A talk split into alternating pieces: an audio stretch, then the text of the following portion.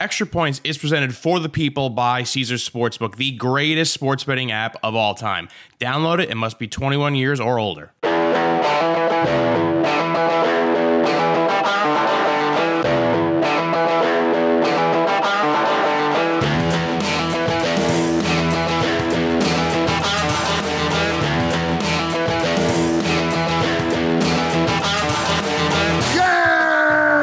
Welcome, Extra Points listeners, and congratulations on making it through yet another week. Good news the weekend awaits with its enchanting promises of endless sports and free time that ends up with you screaming silently at some jerk in the Costco parking lot instead. Or maybe I'm just projecting. Either way, we know how hard you work, and while we hope listening to all our shows makes that time go a little faster, we don't want that to feel like work in and of itself. So we've had our producers pick out their favorite bits and put them together in a half hour supercut for you to sample. I know, I can't believe we have producers either. If you like something, check out the full episode the next week wherever you get your podcasts. In the meantime, thanks for supporting the network. And let me just say from the bottom of my heart as the co-founder that I sincerely hope your favorite team still loses to mine. Enjoy the shows. Are things in Dallas that bad? Jen Piacenti rants to me on Waiver Wired about the state of the Dallas Cowboys and including why she finds 49ers fans insufferable. Give it a listen. The Cowboys were spanked on Sunday night football. Now, I have a lot of thoughts, but my first thought is can I have my rant? Can I start my rant early before also, the guest gets here? So maybe I don't. Also, slot in the rundown. Turn her I, off from joining us. Okay. Take your, All right. Take your platform. Here's my rant 49ers fans, I've decided you're the worst fans. You're worse than Eagles fans. Okay. Why do Cowboys make you so angry? Here's the truth we haven't beaten you guys in a long time. We're not. We're not even a rivalry. You guys are a whole lot better. It's not even close. So why do you get so angry and have to be so nasty when you win and leading up to it, you have to be so nasty about it. Like what did the It's been since the 90s since the Cowboys have done anything to you. I think it's been since before Eddie Murphy was born, since the Cowboys have done anything to you. So quit being so nasty, okay? And don't tell me that Cowboys fans are the nastiest because, sorry, if they are, you can just laugh at them because you're so much better. Your coaching is so far superior. It is not a contest. You are the cream of the crop in the NFC. If we beat you one day, it will probably be from pure luck. So quit being mean. Are you jealous because we have sexy cheerleaders and cool uniforms? I don't know. Maybe you just don't like Dallas because we have too big of hair. I'm from Dallas. I'm from Mesquite, Texas. This is my team. Quit being nasty to me because I'm wearing a Dallas Cowboys jersey when it's the only team I've ever known. Okay.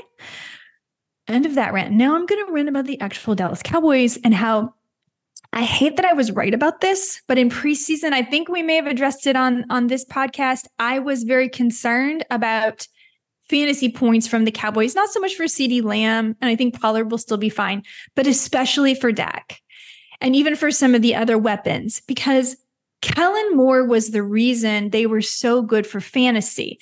And then they decided, oh no, we need to be safer. We need to make it so that Dak doesn't have so many turnovers. So they got this stupid offense where they run the ball straight up the middle or they throw it for about three or four yards. It gets you nowhere. It is completely predictable and it is absolute horse mm, for fantasy production.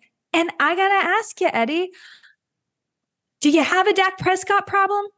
Because I do. I have a Dak Prescott problem, not because I have him on my fantasy teams, but because I was hoping he was someone that I could sneak in for upside later, but no, you can't. And if you drafted him in fantasy thinking you were getting a great deal because you waited until the eighth round, no, you got more like 12th round value.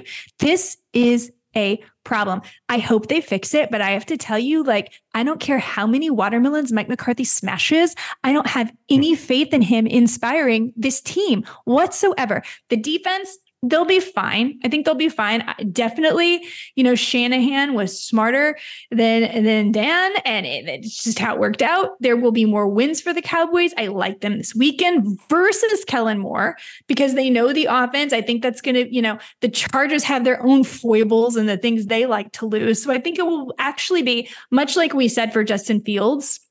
I think this could be a get right game for Dak if you mm-hmm. have him. Maybe you give him one last hurrah. But in general, he is not an every week start. Yeah, I uh, luckily just the way the drafts went, I never had an ability to take Dak. It wasn't a thing where I decided against it. Um, I I slotted this in the rundown, like I said, and I my my first follow up question to you about about this, and you already brought it up. Great memory by you was in our first episode we did the the preseason or entering the first season of the regular season show um, I said, will Dak recreate, you know, the four, well, he got 40 plus touchdowns this year or come close, you know, over the 4,000 yard mark. And you were pretty skittish about that. So you called Dak from the start. You were saying you were not buying into it. So you already answered that. So then you mentioned CeeDee Lamb. Let me ask you this.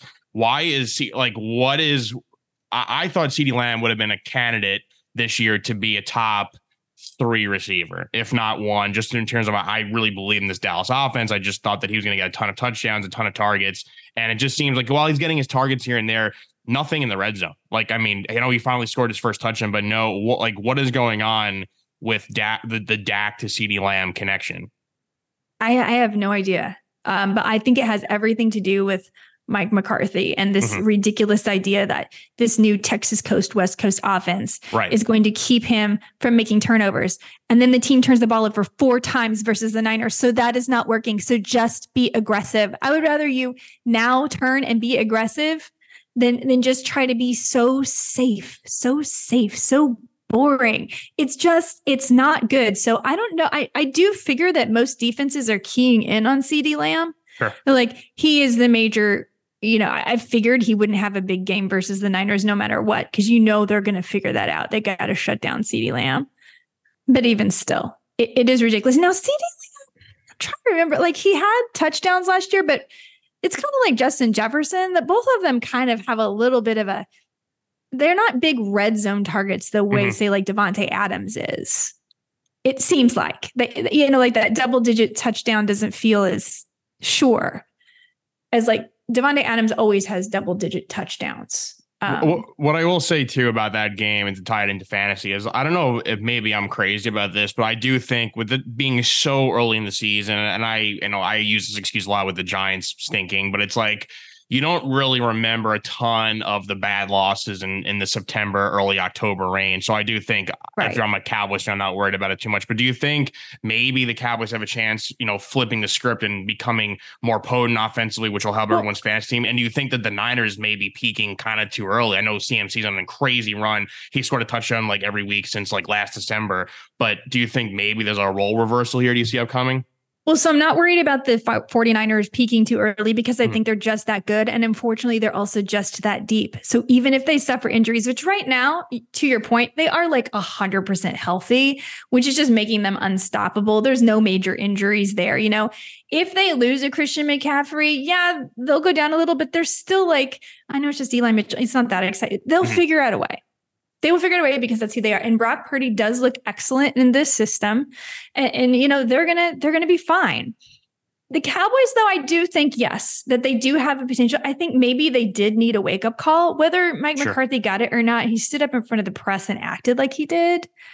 But they have got to. Do, it is the most boring team to watch right now. I mean, it, the defense is kind of fun to watch but other than that, it's like, okay, great. Dak made 14 straight completions without throwing an interception. Yay. And we moved the ball 32 yards. You know, like it's just like, who cares? And you're just continually running. You have no O line. I mean, this week we did have an O line, but you have no O line, and yet you're still running Tony Pollard just straight up the middle. He's not Ezekiel Elliott. You know, it's just, it's maddening. It's maddening. And for those of you that have Tony Pollard and and Dak Prescott. I mean, CeeDee Lamb's still okay. The more the concern is, is he just not going to pay back his draft day value? He'll still be fine. But yeah, there are questions as to whether he will pay back his draft day value. Sticking with the topic of fan bases, Dave Dameshek rants to Kevin Hench and myself on minus three about why he thinks Penguins fans shouldn't have said fire Matt Canada during the Penguins game versus the Blackhawks the other night. What gets in the way of the hockey game on the banks of the Three Rivers black and gold faithful taking time out of their evening as they're trying to be entertained by the the doings on the on the ice chanting fire Matt Canada the offensive coordinator of the Steelers. I where to where to begin on this? I the Steelers won last Sunday They beat the arch rival Baltimore Ravens. The Steelers in the standings right now, I know you feel like they're underwhelming Steelers fans. If you are buried eh, deep in a hole and Steelers obsessed and this team isn't as good as I was hoping they would be, pick up your head and look all around the AFC. The Steelers are not just three and two and in first place in the North, the only North team two and oh right now. They, if the playoffs started tomorrow, which they won't because they intend, I have it on good authority to play out the full regular season. But if they did start, they would be the third seed right now. I'm not praising the Steelers. What I'm saying is, is that the NFL is thoroughly mediocre, save a couple of teams. But they did just win. And you're chanting fire Matt Canada. And I am not saying that's not your right. I believe in free speech. I'm I'm borderline absolutionist when it comes to uh absolutist when it comes to free speech. Say whatever you want, but I'm allowed to make fun of you for being a jackass. You went to a hockey game and you chanted fire Matt Canada. What is this burning desire among Pittsburghers to turn into Philadelphia or New York City sports fans?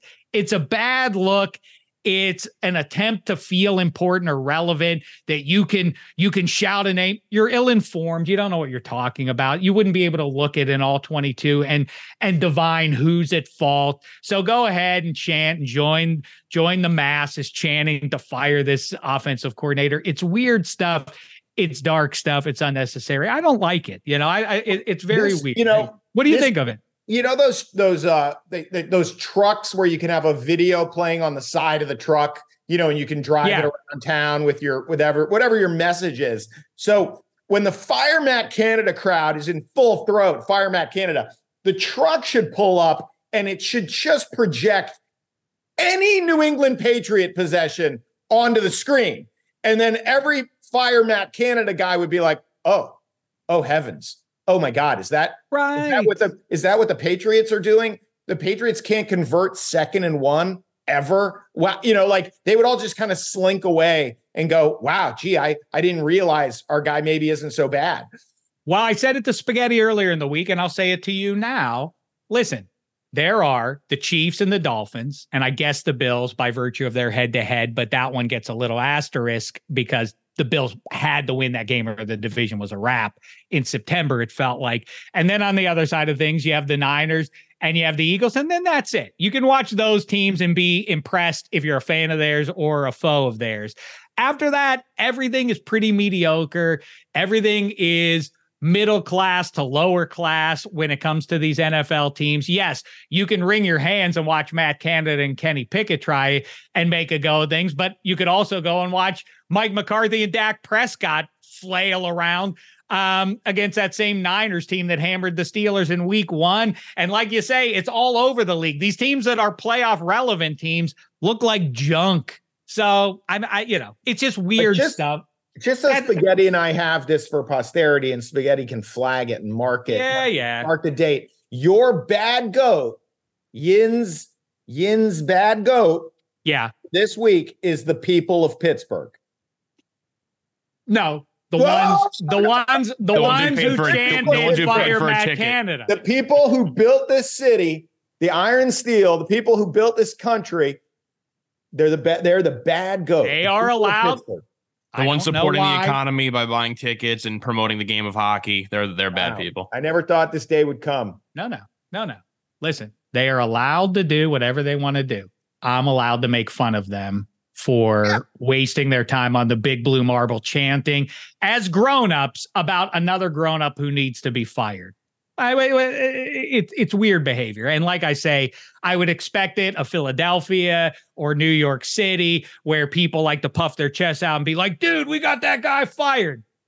Weird stuff. Now, what's the what was the South Park song? Blame Canada. That's right. Yep. That would have been funny. Like if they were just singing. Uh, right. If they could all get it together and sing. yeah, I get it. But um, yeah, and by the way, not a great beginning to this Pittsburgh Penguins uh, season to lose at home to the Chicago Blackhawks, Connor Bedard notwithstanding. Ugh. Shocking that a team average age 37 would fall apart, Oh, fall apart in the you. third period of a hockey game. There won't be a lot more of that coming. All right. Good enough. Uh, you know what? I wish I could summon the energy to push back, but I am down in the dumps. I'm running out of sports seasons. I mean, I'm on to Pitt basketball, and then after that, is it like I'm rooting for the wild card Pittsburgh Pirates of 2024? Listen, we don't have time to fire Matt Canada. I'm focusing on the here and now, but uh, spaghetti in the here and now. It's your turn. Go. I I I mean I have my good goat and bad goats locked in, but I, I feel like you taking shots at New York sports fans for being passionate about things they dislike and saying it's like that's not a Pittsburgh thing. It makes Pittsburgh seem lamer than, Why? than New York. Because you're basically saying that like we're good folks, we, we we stay quiet, and we suffer quietly. I don't agree with that. I think the Boston, the Philly, the New York, those are known as great sports towns because they're passionate and I'll get into some New York stuff with that. I mean, but I've told you before, and I'll tell it to you again. It crosses a line when the meet when the local media and the fans start to negatively impact the players and the teams, then what are you really doing there? The idea that it's hey, everybody's not cut out to be a Philadelphia athlete here, like it's a, it's a it's a, uh, pressure cooker here. And who was it? Ed Whitson with the Yankees. I was like, I just can't hack it. I don't like getting booed and all that stuff. And Yankees fans all patted each other on the back, like, yeah, New York's not for everybody. Get out of here. Like, wouldn't it have been better if Ed Whitson had worked out for your team instead of you scaring him out of town? That's weird behavior. Yeah, but people do succeed in those markets. I mean, Philadelphia sports has been great lately. Literally, it's like they're in their their like golden era with three out of the four teams being awesome. I don't I don't I think, I don't get the idea of like you got to run the gauntlet of us. I don't think just because Like- the Steelers are three and two and be the three seed doesn't mean you could be like happy with every. I don't know. I, I definitely. I'm not with that. happy with it. I'm telling you that I understand that there are only four teams that really are eligible to win the Super Bowl this year. Let's take a quick break here. You know, when the conversation turns stampers, I always go with my number one as Caesars. Let's talk about them a little bit, shall we? Tickets to the game, merch, meals at iconic restaurants, stays at Caesars Palace. All this can be yours when you bet with Caesars Sportsbook. Win or lose, every bet earns rewards credits, which you can redeem across the empire. Now, if you haven't started yet, register using this code. Listen up Omaha Full. The word Omaha and the word full. And then you place your first bet up to $1,250. If you win, great. If you keep those winnings, but if you lose, you'll get your stake back as a bonus bet. 21 and over only. Offer valid and must be physically present in Arizona, Colorado, Illinois, Indiana, Iowa, Kansas, Louisiana, Massachusetts, Maryland, Michigan, New Jersey, New York, Ohio, Pennsylvania, Tennessee, Virginia, West Virginia, and Wyoming. New users and first $10 plus wager only. Must register with eligible promo code. Bet amount of qualifying wager. Returned only if wager is settled as a loss. Maximum bonus bet $1,250. Bonus bet expires 14 days after receipt. Tier credits and reward credits will be added to account within seven days after qualifying wager settles. See Caesars.com slash promos for full terms. Void where prohibited. Know when to stop before you start gambling problem. Arizona, call 1 800 next step. Colorado, Wyoming, Kansas, affiliated with Kansas Crossing Casino, call 1 800 522 4700. Indiana, call 1 800 9 with it. Iowa, call 1 800 bets off. Louisiana, call 1 877 770 stop. Licensed through Horseshoe, Bossier City, and Harrah's, New Orleans. Massachusetts, call 1 800 327 5050 or visit gamblinghelplinema.org. Michigan, call 1 800 270 7117. Illinois, Maryland, New Jersey, Tennessee, Virginia, West Virginia, Ohio, Pennsylvania, affiliated with Harrah's, Philadelphia. If you or someone you know has a gambling problem, crisis counseling and referral services can be accessed by calling 1 800 Gambler or West Virginia, 1 800 Gambler.net, New York, call 877 8 HOPE NY or text HOPE NY 467 369.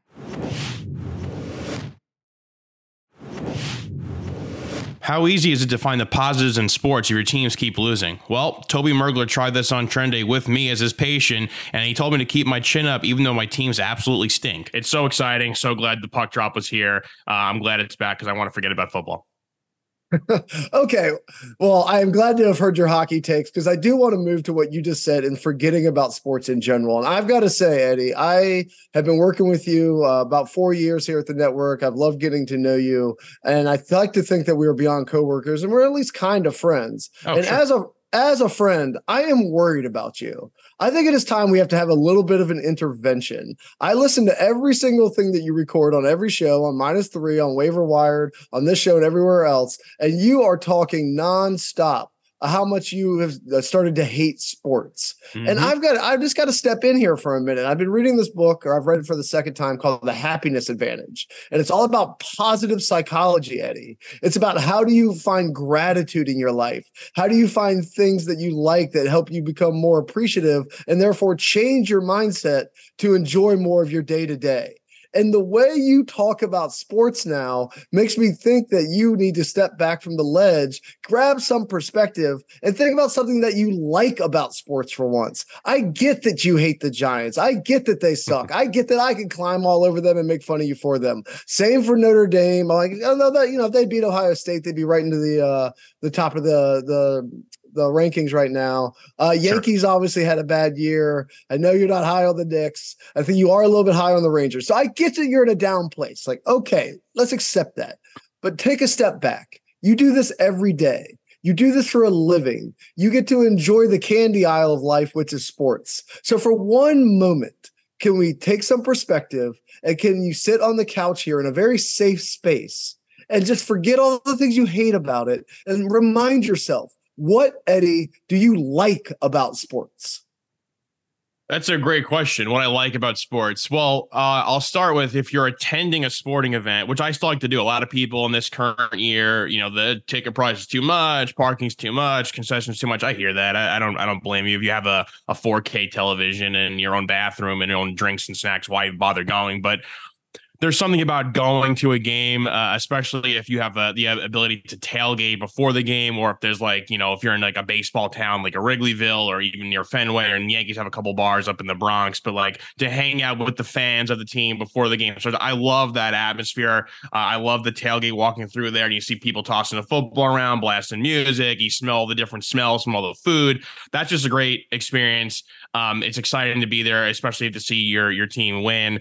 Um, another thing that's great about going to games is like I've had some bad luck with the Yankees, but like I've seen Shohei Ohtani, and every time I've gone to see the Angels play, Ohtani's in a home run. Like seeing great players make great plays is is pretty cool. So I, I definitely still love the in person aspect of attending sporting events, and you know I, I guess like what I do love, um, you know, you brought up the Rangers, and I do have relatively high expectations this year, which is setting me up for failure. But there's something great about no, the, uh, no, you were doing so well, Eddie. You were the doing fire so in well. you, the fire in you when the season's about to start, and you feel like, oh man, this could be a good year, this could be a special year. I love the the feeling of like when a new season's like you're fresh, like clean slate.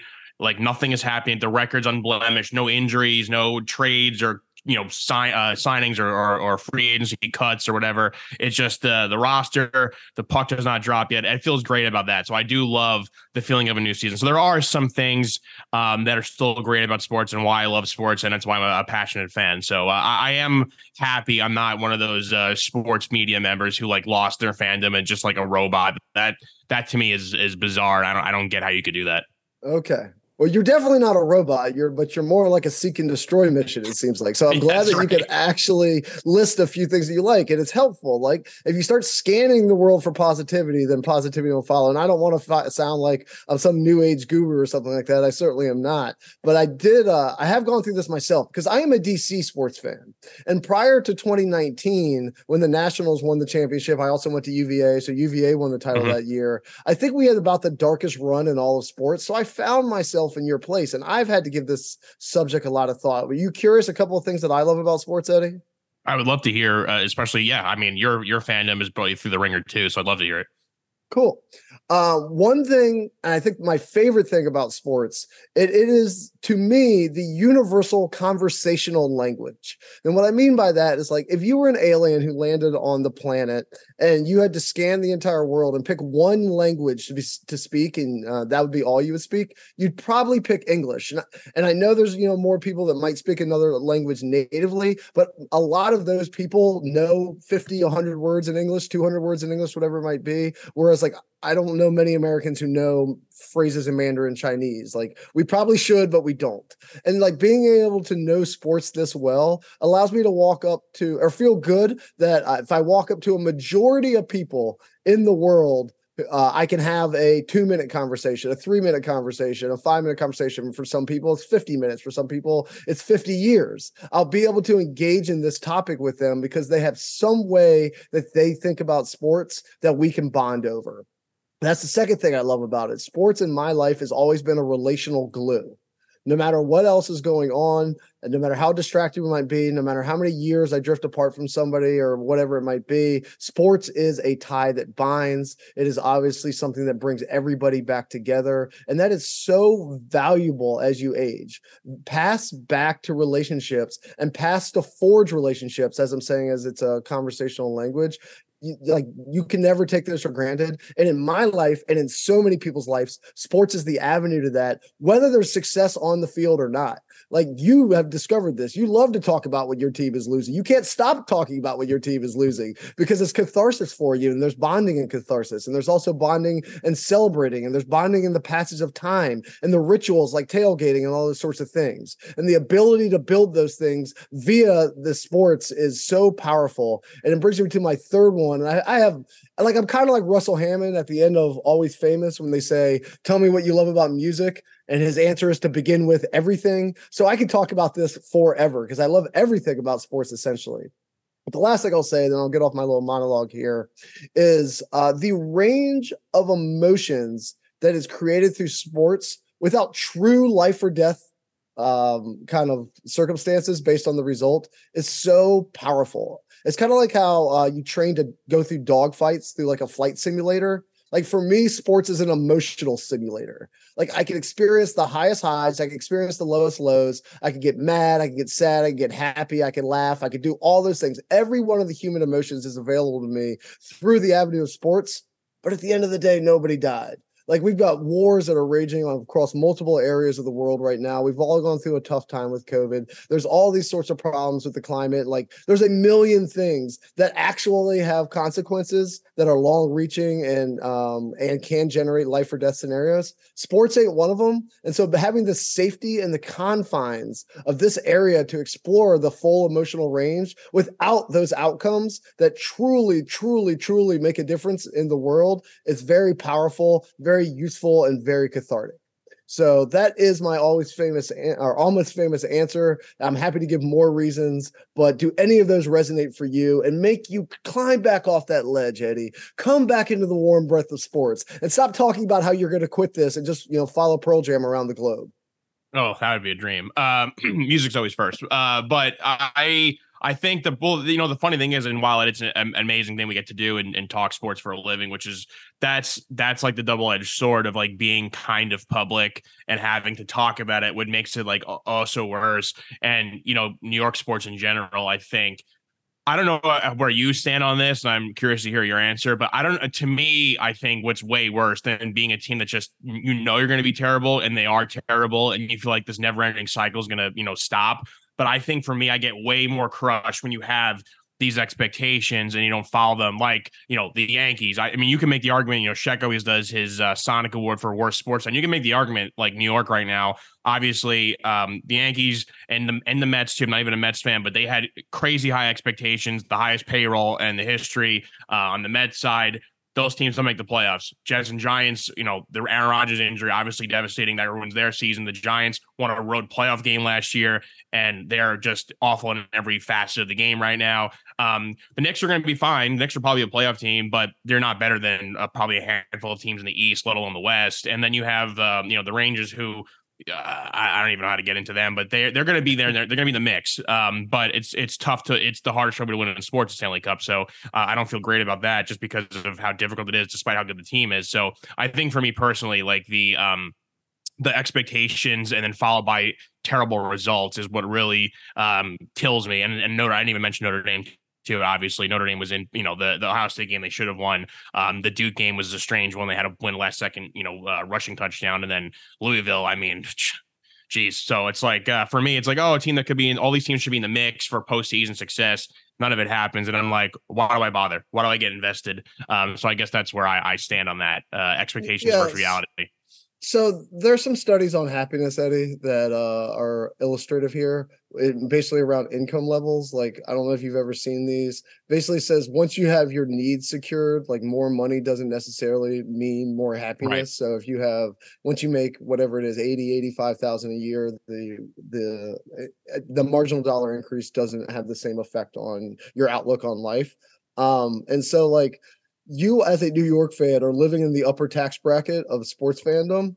Um, you have the resources, you have all those sorts of things. You've already had kind of your sport needs secure because you are living in that mansion and things like that. Mm-hmm. If you were to talk to another fan who just has no expectation year after year. If you're, I don't know, I don't know who we should pick on here, but a Pirates fan, or I guess uh, now the Kings still have some hope, but like more bound fran- franchises that haven't had success in a really long time, they probably don't have their needs quite secured yet in this analogy.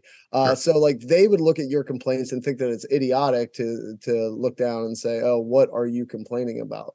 But anybody in that middle bracket is like, oh, we're right around that level. They would still want the money so the fact that you have New York, the fact that you have this rich history, the fact that you have the resources to compete every single year and they don't live up to the expectations, the alternative of never feeling anything as you were talking about with some media figures and or never actually having the ability to compete in the first place, they would trade places with you in a heartbeat and try to keep that in mind. Try to keep the comparative perspective in mind, even after the Yankees flame out yet again with a massive payroll. Yeah, 82 and 80. Um, big changes coming, but I I hear you on that. I would not trade the fandom uh, for anything. I'm glad I am where I am and not a, a, robot who just roots for the league, which is one of my biggest biggest pet peeves uh, among sports. Comedian Eric Oligny joined Sarah Tiana and Dave Dameshek on this week's Extra Points, and they talked about some funny run-ins they've had with celebrity comics, including an encounter with some pretty famous professional athletes. I always love stories about comics having to get up on stage when they realize, oh, big time comic is in the room. What's uh, what's what's your biggest brush with uh, with stardom and knowing that person is in the room? I my friend uh, uh, Jordan Rubin. What do you mm-hmm. know uh, Jordan? Love uh, Jordan. Uh, yeah. Yeah. Great. Yep. Uh, wonderful weirdo fella. Um, Very weird. One of my all time favorites. Um, he once uh, Jerry Seinfeld walked into the comedy club as mm-hmm. he was about to step up onto the stage, Jordan. And he said, "Okay, you can stay here and watch in the back, but you cannot judge me." And he said, and apparently Seinfeld said to him, "Oh yes, I can, and I will." Eric, if you had anything close to that, was Tiana basically the same dynamic no. for you? Who was it? Uh, I mean, there's been some cool. I've I've gotten to perform with Russell Peters a lot, and so he always has like big time rappers and uh, musicians and all kinds of WWE stars. And hmm. is that what it's called? The uh, wrestling. And so I've gotten to perform for pretty cool guys like that. But for like comics, I guess I got to perform at the comedy store a lot. So my most memorable was when Ian Edwards walked into the room when I was very young at the comedy store, and I bombed my off. and I got off. I got off stage, and Ian comes up to me and he goes yeah, make sure uh, when you get on stage, you got something to say. like, oh no. It, it, uh, it really opened my eyes to the fact that I need to work a little harder on writing my jokes. Mm. Yeah, uh, that's you know what? It's easy to get people to pat you on the back. Somebody to give you a tough critique like that is is tough. Tiana, how say you? Yeah, I mean, well, I mean, for sure, Chappelle, like that was like super nerve. What? Oh he my judged god! My he judged my roast battle once. Uh, that was the first time I ever met him. It was like before roast battle was a TV show, and we were still pitching it for HBO and stuff. And like, and then he, uh, I, I was really nervous. I think I was battling Tiffany Haddish, and then, um, and then he came up to me after and said I, that I was you know, one of the best writers he'd ever seen. And like, then he brought me on tour with him for quite a few shows. Wow. Yeah. And he's still like, when I see him, it's like, I, it's like a, not a day has gone by. So he has a really good memory that way. But then I also remember like Dr. Dre, like bombing in front of Dr. Dre and him heckling me because Eleanor Kerrigan was on before me. And he's like, bring Eleanor back. And I'm like, you're like, you're, you're like so flustered, but you're also like, oh, Dr. Dre's talking to me. like, like, and it was like dark days of the comedy store before it was like cool again, before podcast happened and it got this whole resurgence. So, and then there's other times when it's been like Chris Rock or Bette Midler. And I'm so glad I didn't know they were in there, or else I probably would have bombed. So I'm like, I prefer if I just don't know the celebrity is there and then it's just like a happy, you know, accident after if they talk to me. So on uh on one of those things in the old days of the comedy store, I don't know if you remember this, but David Taylor was on stage, and uh, in the crowd was Donovan McNabb. He was sitting with uh, Gary Payton, oh no and he way! starts he starts ripping into Donovan McNabb, and McNabb gets really pissed off and wants to fight David. And Gary Payton is basically just loving every minute of it. He's like literally, he Gary Payton stuck around the whole night because he loved the fact that David Taylor was just all over McNabb. Did David was know that it was McNabb? Yeah, Oh, he did. Okay, okay. he was purposely just going at him, and it was you know Da- David. He wants to like ignite something. He was super dark, Dave. Like he he's like maybe what six five and a hundred pounds, like so like thin, but just like so negative. Like everything he ever said on stage was just like gross or dark. You know, it was like suicide. You know, kill yourself, or you know, like drink. I don't know, drugs. Okay, I- but you know. those are words. I, I like. I have to draw the line when comics are looking to fight professional athletes. That's probably Yeah. a bridge too far for them. like that's probably if those two professions got into one big uh, battle royale. I, I think I'm going to bet heavily on the athlete side of things versus uh, This- the comics. this was no during the offense to any present company. This was Yeah. during the time though when homeless people would sleep in the back of the cu- uh, the OR, the original Yeah. room. yeah, those homeless people being open micers that were Yeah, there for But uh, they were yeah. just more or crowds. say yeah they would say they were open micers so they could come in and Listening and to. Brody Stevens and Don Barris and all the late nighters there Oh, yeah. at, uh, at the comedy store. Yes. Is this going to be a tough season for Ravens fans? Mark Gunnels tells Martin Weiss on Lemon Pepper Parlay why he thinks there's going to be some bad vibes in Baltimore all season long. How about the aforementioned Baltimore Ravens? I mean, I watched all that game, by the way, because it was uh, televised here locally in Los Angeles. So it was one of the CBS games. And the Pittsburgh Steelers look bad. Like, they're one of the worst three and two teams I've They ever are bad.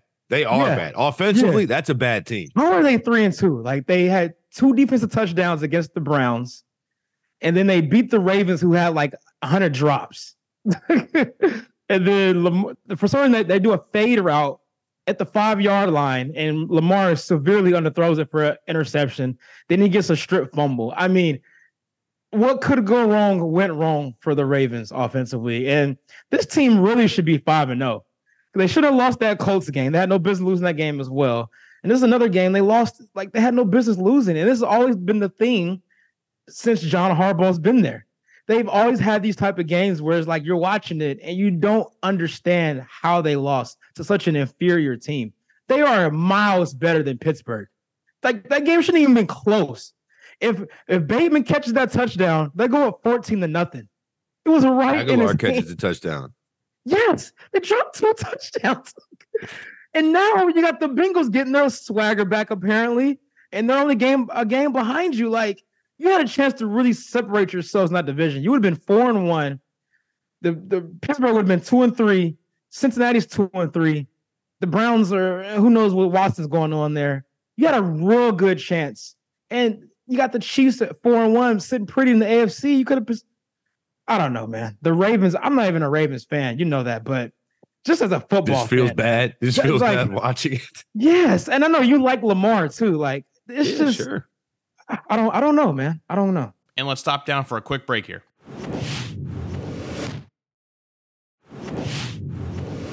There's pretty high expectations in Edmonton for the Oilers this season. Josh Yohe from The Athletic joins Dave Dameshek on minus three and talks about their cup expectations. And let's start with this one. The biggest or the face of the game at this point, clearly Connor McJesus um, and his pals there.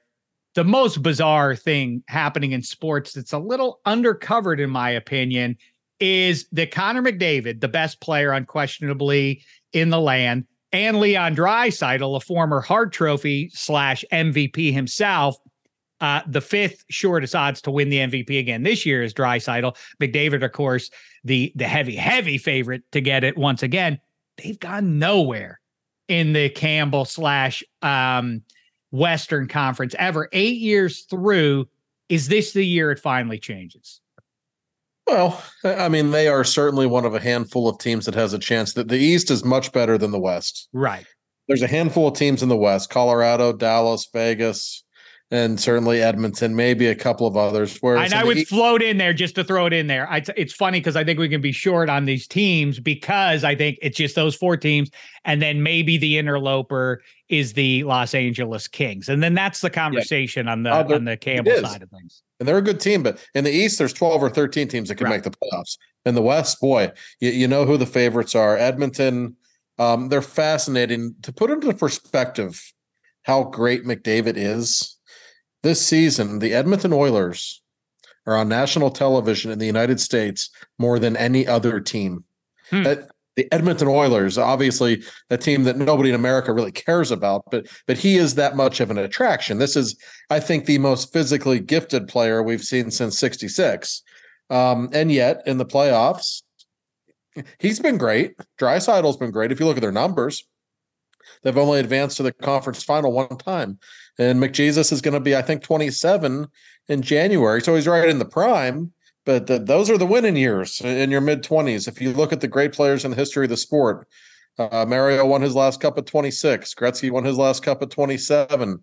Uh, Sid was 29. Like uh, the greatest players of all time are still great in their 30s, but they're typically not as dominant once you get into your 30s. Well, So- and the the the empathetic uh lamentations uh, that go to Connor McJesus and and his team.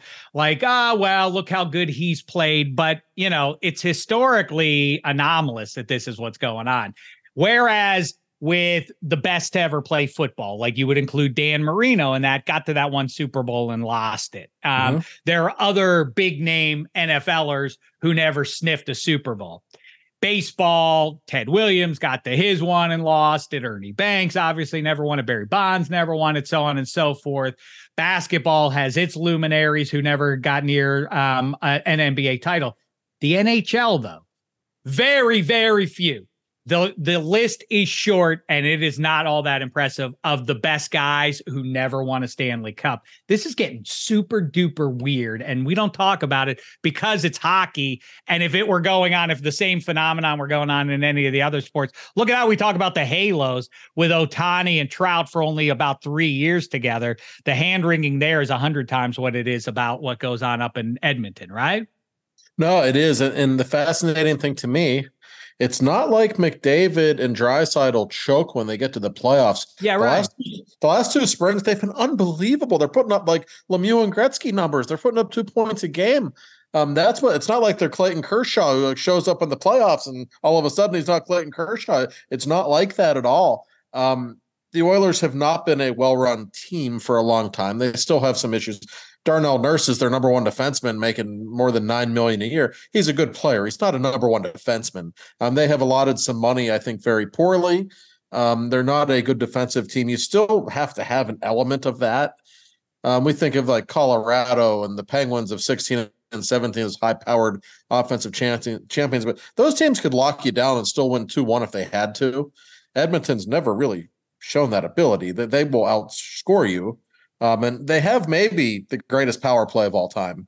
I mean, really, the, the numbers speak for themselves. What their power play did last season, like way over 30%, you never see that. And it was even better in the playoffs, but five on five, they're just not a great team. They, they have two great players. Um, that said, I, I always expect one of these years they're going to break through and get to the final. That they, they kind of have to when you have those two guys. Um, but that said, uh, if you're asking who my pick is to come out of the West, it's not Edmonton, but but but I wouldn't be shocked if they do. Um, one of these years, you have. Okay, one of first of all, give us your pick to come out of the uh the Campbell Conference. when they're healthy, I just can't pick against Colorado. I still think they're the best team on paper uh, when they're healthy. We'll see if they will be. And to round out the show, keeping with the hockey theme, I joined Toby Mergler on Trendy this week to discuss some NHL betting tips to win you all some money. Now, the reason you're in the seat today, Spaghetti, is you love hockey more than anybody else at the Extra Point staff, and we are getting into puck season. So I wanted to bring you on because I don't follow the sport. I, Mhm. I have a giant blind spot for hockey. I can admit to it. not ashamed of it. I just have it. Um, and so I don't bet hockey nearly as much as I would like to. So, and I bet you there's a couple of more people out there in the world that are definitely looking for more things to gamble on because we're def- we're short on options. So, can you tell us a little bit about hockey betting? It seems like the puck line and the over under is impacted by such a way a major way by empty nets. How do you like to attack the market overall?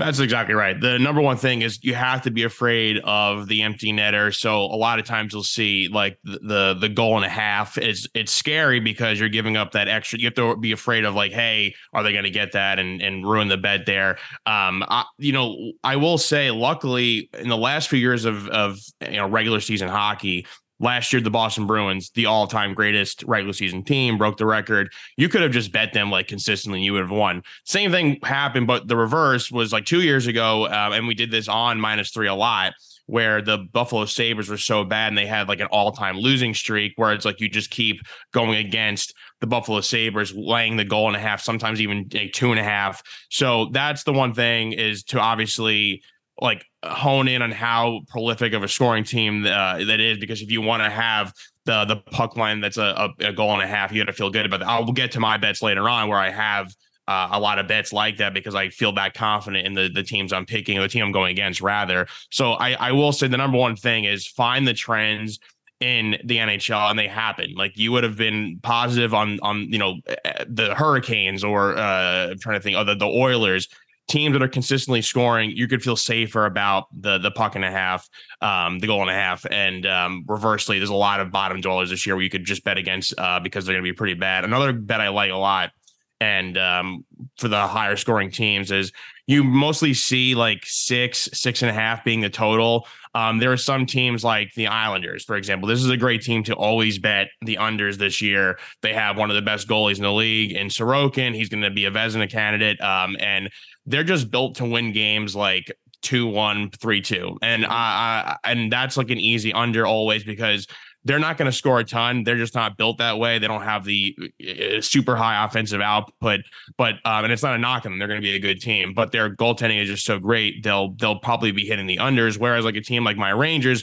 phenomenal goaltender as well, the Vezina favorite, but they do score more, so you have to be a little weary of that. Now you have a team like the Edmonton Oilers, who defense and goalie really isn't their thing, um, but they have the best player in the world, the best the ath- best athlete in the world, in my opinion, in Connor McDavid, and a guy named Leon Draisaitl, who would be an MVP candidate every year as well if it wasn't for uh, playing with number 97. So they're going to score four or five goals themselves. So like they're a team that's an easy over. So if yeah. you just follow those trends, like the teams are scoring high, the teams that are barely giving up any goals and have great goaltending and just go the unders there. So there are ways to find it. And I just kind of wait and see how um, you know, the league shapes up. And like I said, there are always a, it's always a trend. The last few years we've always seen one. So that's the couple pointers that I, w- I would follow from my uh, me being a gambling novice.